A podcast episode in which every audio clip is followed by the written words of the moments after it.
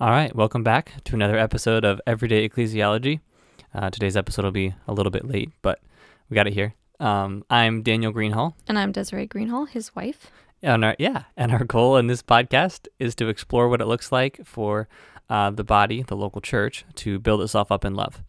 Um, today, the way we'll be doing that is by uh, another question on the doctrine of the Bible.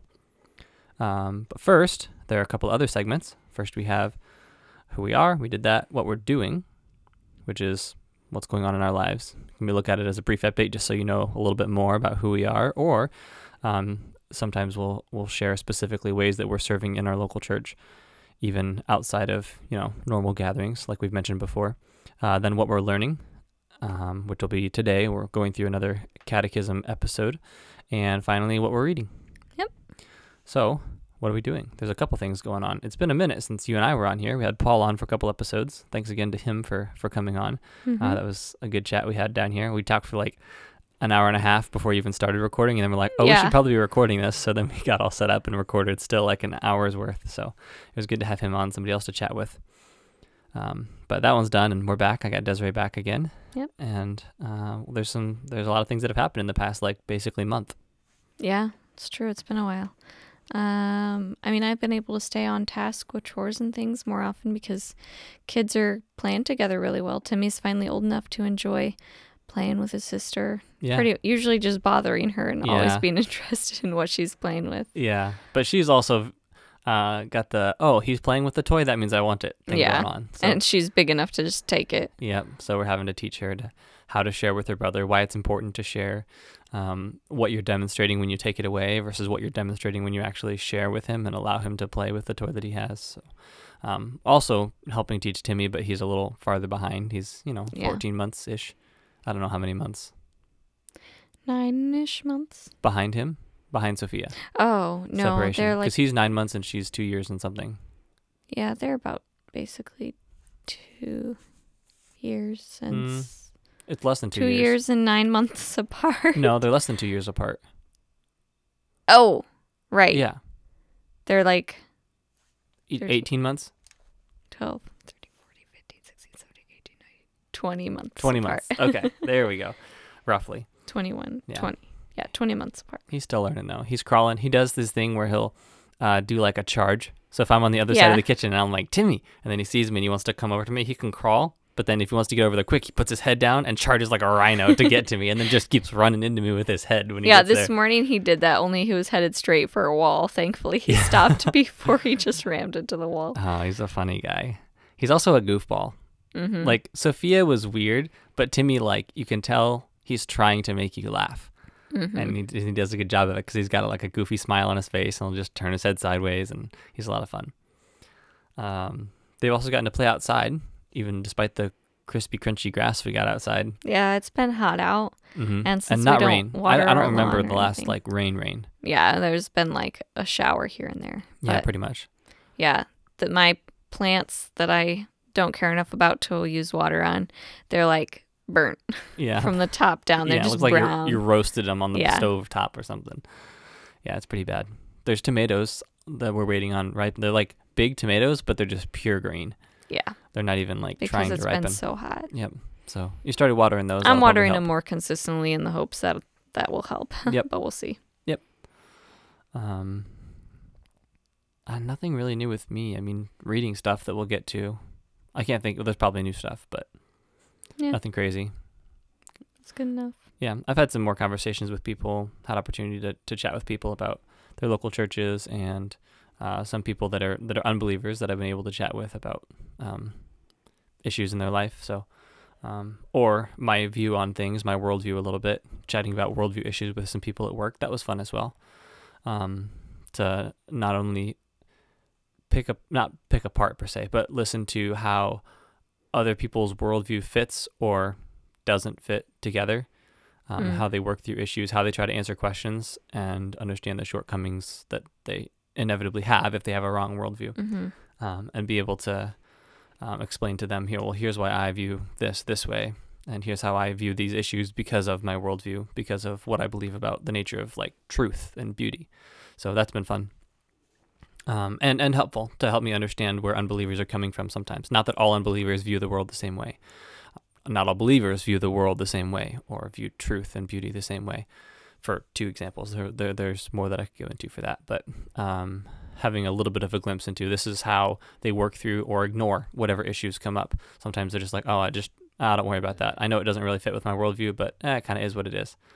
Did you hear that? No, you okay over okay, there? good. I had an inside burp, Oh, but it was still really loud. Okay. No, I don't think I heard it. 'Kay. If I did hear it, I'll amplify it so everyone else gets to hear it. No. I'm kidding. All right. Uh, so we're learning today, like I mentioned, we're in the catechism again last time.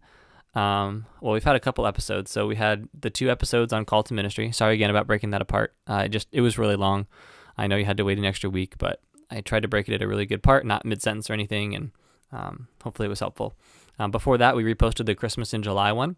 Um, that was nice to be able to go in and fix the audio. I think I talked about that a little bit, but it was posted. And then before that, we answered the question, What is God's Word? And so then the next um, episode after that is question number four in Doctrine of the Bible. Which How did the Bible come to be? Yes, that's correct. And the answer we're given is God directed holy men to write the Bible by his Spirit. It is fully authored by him and says what he wants it to say. It is complete and preserved for every generation. I need to zoom in. Ooh, oh, I zoomed in too much. There we go. Oh, are we going to start with the? Yep, we'll go through the scripture first. Okay, s- passage number one comes from Deuter- Deuteronomy chapter 9, verse 10. Um, and the Lord gave me the two tablets of stone written with the finger of God, and on them were all the words that the Lord had spoken to you on the mountain out of the midst of the fire on the day of the assembly. And see also Exodus 31. Number two, Um, is Jeremiah 36, verse 18. it's actually two passages for footnote number two. Oh. Yeah. Oh, I see that now. Yep. Uh, Baruch. Is that how you say it? Sure. Baruch answered them, He dictated all these words to me while I wrote them with ink on the scroll. And 2 John 1, verse 12 Though I have much to write to you, I would rather not use paper and ink. Instead, I hope to come to you and talk face to face so that our joy may be complete. Yep. Footnote number three is 1 Corinthians 5, verse 9. I wrote to you in my letter not to associate with sexually immoral people. And then there's a footnote for the footnote. See also 1 Corinthians 7.10, 2 Thessalonians 3.14, and 2 Peter 3.1. Number 4, 2 Peter 3, 15 and 16. And count the patience of our Lord as salvation, just as our beloved brother Paul also wrote to you according to the wisdom given him, as he does in all his letters when he speaks in them of these matters. There are some things in them that are hard to understand, which the ignorant and una- unstable twist to their own destruction, as they do with the other scriptures. Hmm. Uh, footnote number five, Revelation 22:18. I warn everyone who hears the words of the prophecy of this book. If anyone adds to them, God will add to him the plagues described in this book. And if anyone takes away from the words of this book of this prophecy, of the book of this prophecy, God will take away his share in the tree of life and in the holy city, which are described in this book. Number six, Hebrews 2 1 through 4. Therefore, we must pay, therefore we must pay much closer attention to what we have heard, lest we drift away from Mm. it. For since the message declared by angels proved to be reliable, and every transgression or disobedience received a just retribution, how shall we escape if we neglect such a great salvation? It was declared at first by the Lord, and it was attested to us by those who heard while God also bore witness by signs and wonders and various miracles and by gifts of the Holy Spirit distributed according to his will. Okay. Uh, footnote number seven, Acts 2, verse 32. This Jesus God raised up, and of that we are all witnesses. And there's a couple of footnotes for that one as well. Number, Number eight. eight. Ephesians two nineteen through 22. Yep. So then, you are no longer strangers and aliens, but you are fellow citizens with the saints and members of the household of God, built on the foundation of the apostles and prophets, Christ Jesus himself being the cornerstone, in whom the whole structure, being joined together, grows into a holy temple in the Lord. In him you also are being built together into a dwelling place for God by the Spirit. See also Ephesians 4 11 through 16. And finally, uh, footnote number nine is 1 Thessalonians 1, verses 9 and 10. For they themselves report concerning us the kind of reception we had among you, and how you turned to God from idols to serve the living and true God, and to wait for his Son from heaven, whom he raised from the dead, Jesus, who delivers us from the wrath to come. All right, It's a lot of footnotes. Now, what's our main passage that we're looking at today for this answer of how did the Bible come to be? The main passage is 2 Peter 1 21. You want me to read it? Yes, please. Okay. For no pros for no prophecy was ever pro- I I don't know why I'm, I'm just so sluggish reading today because we okay. haven't done it in a while.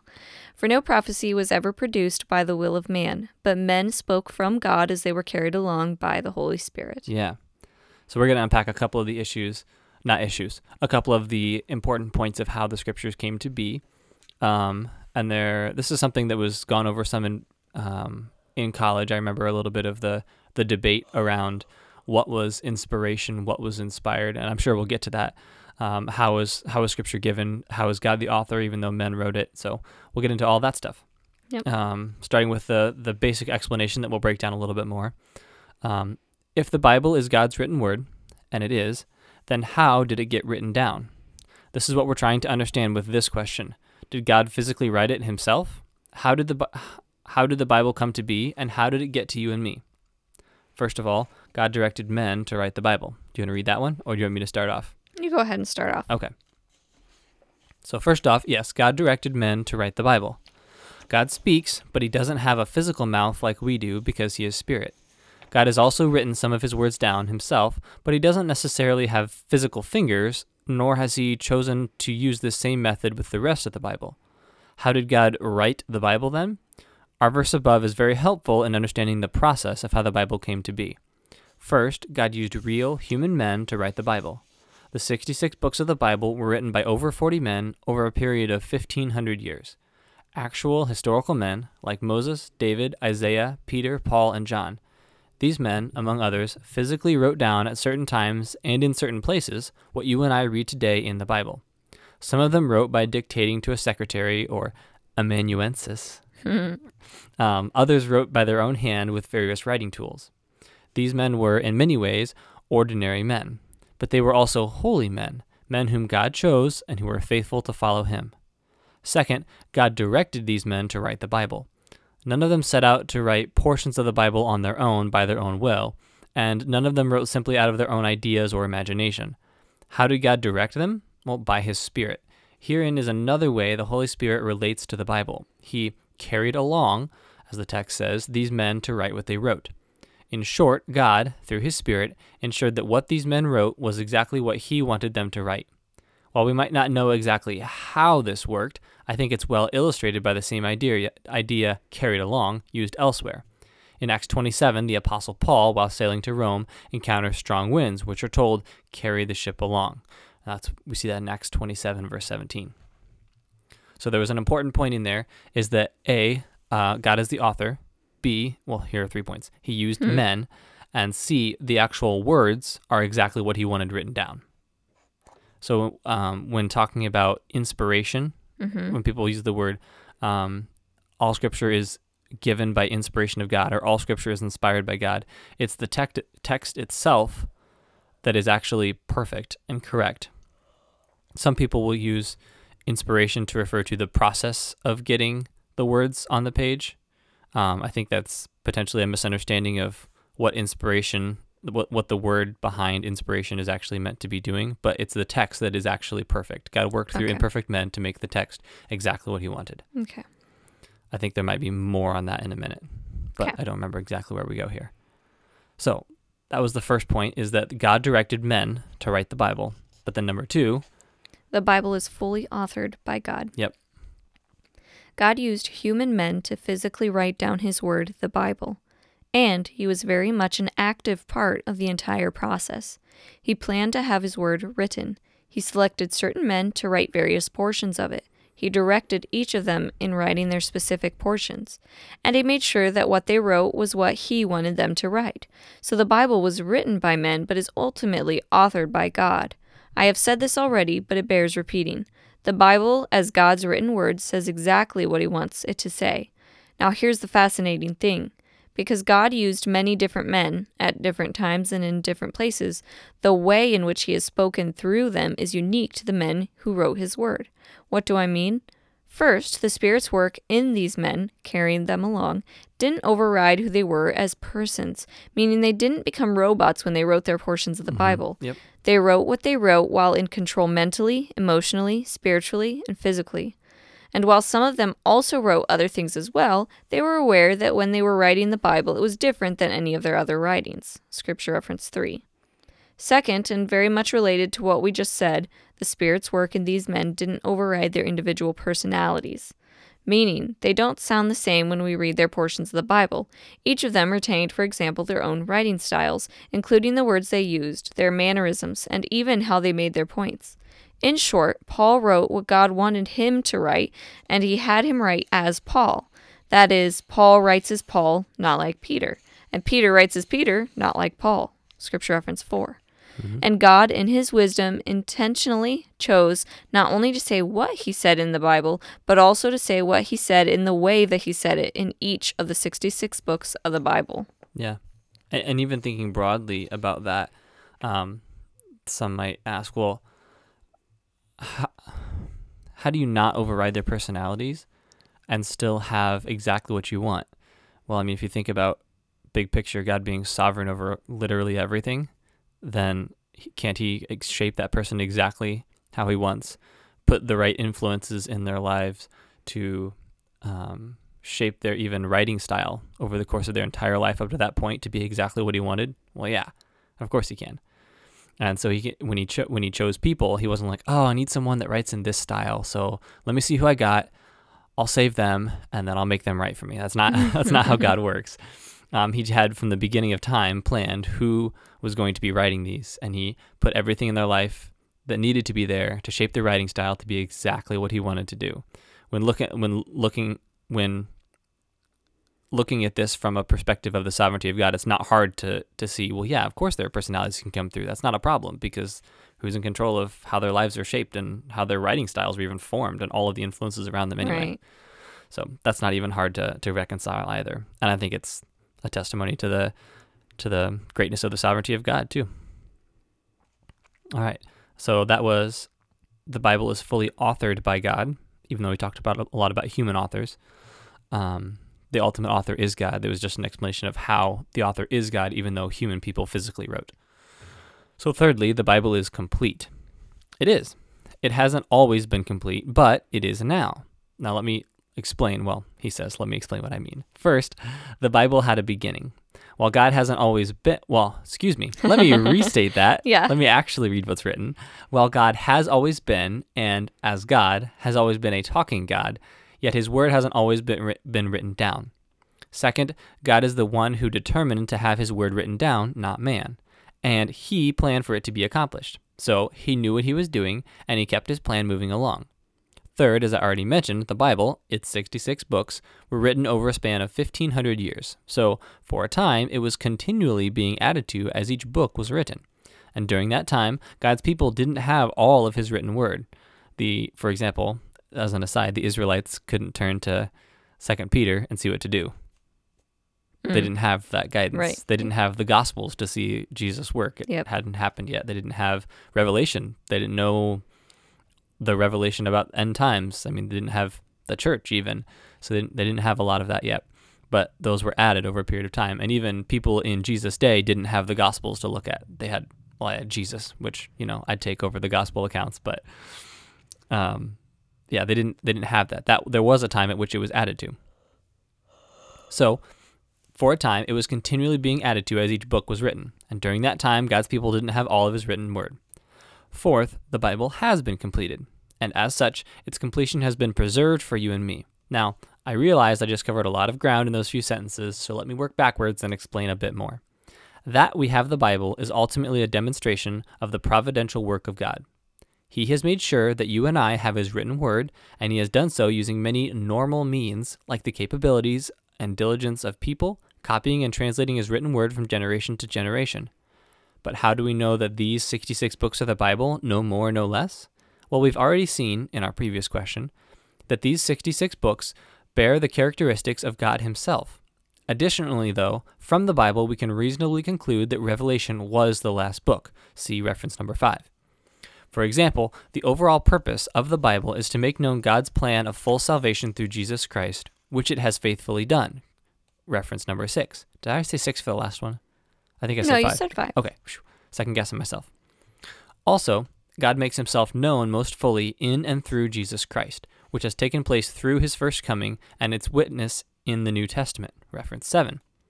Further, he has already made full use of the apostles to establish the church, which has been established and continues to grow now apart from the apostles. Look at reference number 8. And he has clearly made known to us what we ought to do while we wait for him to bring everything to an end when Jesus Christ returns one day, which is the next major event in God's plan. Reference number 9. So, put another way, we don't need any more books. What we have with the 66 books of the Bible is sufficient. This is what the Bible teaches about the Bible. Actually learned some stuff in there or Yeah. solidified. I feel like Yeah. I probably at some point learned this in youth group or college or something. Yeah. But it's good to have. Well, you didn't take uh, full, you didn't take like Doctrine 1 and Doctrine 2, correct? No, Or I did. 4? Mhm. You took all four? Yep. Oh. You didn't take systematic. Correct. Did I take systematic? I think I took systematic. I believe so. Yeah, because Yep. that's when I had the you oral Take that to take orals, and I did Yep. not have to do orals. Yes, I liked mine. It was fun. I think I would have been. Okay I think I had it. bibliology actually. I like public speaking, so I don't think that part I had. bothered me. Did I end up getting pneumatology? Yeah, you did. I did end up getting pneumatology. Yes, you did. And I then there was one other one. What was the other one I had? It was probably Christology. Yeah, That I think so. right. Yeah. I didn't end up having bibliology, but I did end up studying bibliology a lot. Um, it was just It might have been. Don't you get like three that are possibly the ones you're going to have to talk about or something like that? uh, I think I had to be ready for all of them. oh, okay. Maybe one day was major doctrines, quote unquote major, and one day was quote unquote minor. Oh, yeah. Um, but that was about it. I was just glad I didn't get angelology because that one was the toughest one. It was the most foreign to me. Um, Mm, the one I makes knew the least about. Not that I didn't like it or I didn't study it, but it was the one I knew the least about because I think out of all the doctrines, that's the one we know the least about. Yeah. There's only There's just there's not as much revelation yes. about that in Scripture. But the Bible. That what we have of the Bible is It's sufficient. sufficient revelation. Yep. That's correct. uh, which doesn't mean we know everything about it. It means we know enough. Um, not sufficient to know everything, Right. but sufficient for what is necessary uh, and good and proper and in accordance with God's good plan. Can you mute me? I have to sniffle. Oh, yeah. Go ahead. Sorry about that. Yeah, no problem. Thanks. There you go. Um, all right, that's going to wrap up Catechism for today. Hopefully that was helpful. Um, I always enjoy these. I even enjoy reading them uh, and listening to Desiree read too, because I think she reads a little better than I do. No, thanks. Yep. Um, lastly, what we're reading. We read a catechism. That doesn't count. It does count as reading, but that doesn't count for our list. I have been. I've gotten a pretty good routine down. Of course, I've only done it for like maybe three or four days. Yeah. But um, I have in the morning. I wake up and read Bible reading right Mhm. away, and then once I put Timmy down for his morning nap, I have like a little book time where I read um, my f- like childish fiction book. Um, s- and right now I'm going through Harry Potter in preparation for fall. Oh, yeah. Um, and that's when I encourage Sophia to read one of her books or play Yeah. quietly. So I She's usually been doing just better. I do a one chapter. It's not like it's going to be. Yeah. It's not a long amount of time. Um, and then before bed, I read. I'm reading Lord of the Rings. I'm still working through the second book. If you think of them as a three book set. Yeah. Um, Yeah. Otherwise, I think I'm in the fourth book. If you think of them as being six books. Okay. Um, and then when I'm doing chores, I listen to an audiobook that's Nine Marks of a Healthy Church. Yeah. Um, I finished. Uh, I think I can't remember which ones I said last time. I don't think I have my notes, but I finished The Hobbit. I have not started Lord of the Rings yet. We were looking for a box set the other day, but didn't find one that we actually liked. I don't want like the the thick books. Pocketbooks. Yeah, I don't like pocket books. They I think they're gonna get beat up faster. I just I don't like reading out of them. Um, I like bigger ones, not necessarily bigger text, but like fuller pages, fuller size pages, Mhm. and fewer pages. I they tend to last better for me. I think. I think We want a cheap version of the big ones. Yeah, basically. So that it's fine if they get beat up by kids, but Yes. they're not like a hundred bucks each. yeah, because there's some really nice sets I can get, but I want my kids to be able to read them, and I don't worry about them getting beat up because I spent two hundred dollars on them. Yeah. because it was a fancy set. So I will start reading Lord of the Rings at some point. Uh, I also read in the hiatus um, between Hobbit and Lord of the Rings. Hiatus, that's the right word. Yeah, What is that? it's like a break. I'm Yeah. gonna Google it now. So sure. what'd you read? Yeah, a pause or gap in a sequence, series, or process. I'm taking a pause between Hobbit and I'm between pretty sure Lord, we've Lord of the gone- Rings. Gone over that word before on our podcast. Yeah, I think so. You Okay. made me second guess myself or Oh, sorry. quadruple guess myself. I Um, thought you were saying you read a book named that. No, no, no. I'm like, what? no, no, no. Um, I started reading Nine Marks of a Healthy Church. I had made, I had finished. Um, Rediscover Church. yes, Rediscover Yeah. Church. I think I've mentioned. I know I've mentioned that I finished Yeah. that one. So I wanted to read Nine Marks of a Healthy Church. I've heard them referenced. I've used them. I've mentioned them. I've talked about them. The actual nine marks, but I haven't read the original book. That was, Mhm. and I still haven't because this is the fourth edition, and there's been some stuff added, subtracted. But Yeah. um, I'm reading the fourth edition version, in case you were curious, by Mark Dever on Nine Marks of a Healthy Church. Um, I've, I think already that there are a couple things that I don't agree with, but you know, okay over there? Yep. Um, but I don't think it's um, a deal breaker, so to say. Oh. Um, I don't think it's something that meaningfully impacts for the negative um, what he's trying to convey in those nine marks of a healthy church. Um, so I'll, but I'll get to that. I'm sure that's one that we'll go through here once I finish it. You're Okay. reading it too, Yep. so I'm sure we'll go through it for an episode. It's your fault. You got me over here, um, having trouble talking. Um, that one, and then I'm still working through Deacons. I have a couple chapters left. Deacons by Smethurst. Mhm. That one will be done by next time because that's what we're going over. Um, because it's been like three episodes between Catechism, so we're getting Catechism done, and then next time will be hopefully the final episode on Deacons, finally. hmm And I know there was something else I read, and I cannot remember what it was. I have no idea. Well, must not have stuck with me that well. Gentle and Lowly, didn't we? Oh yeah, we finished Gentle and Lowly. Is that the one you're thinking Yep, of? That was Oh, it. There you go. Um, so maybe we'll. I don't know if we'll take a whole episode to do that. Maybe we'll combine it and do two books in an episode with some smaller ones. Um, if I wanted to cover most of Gentle and Lowly, and you wanted to cover some of Labor with Hope, Oh yeah, I finished that one. Yep. Yeah. I can't remember if you mentioned that. Or I not. don't know. I think I just finished it between the last like three weeks that we've been Yeah, gone. I couldn't remember if you mentioned it already on this No. podcast. I didn't think so. So maybe we could do a joint episode, do those two books. Um, I can talk a little bit more about Yeah, one. You can talk about the one that you actually read. Yeah. Um, I think that's it. Yeah. If if I forgot something, then I'll add it on to next week's episode. Oh, we are trying to read through a section for family devos Oh yes. in the ology. The ology. Yeah. Mhm. We still haven't made it all the way through that one. Nope. But there's been some sidetracks and some forgetting about it because Yep. it's in Sophia's room and I didn't see it. Yeah, I need to. I gotta find a place for it out in the kitchen. Yeah. But that's been it. Um, hopefully you enjoyed this episode, learned something. Um, and until next time, keep serving or start serving within your local church. Bye. Bye.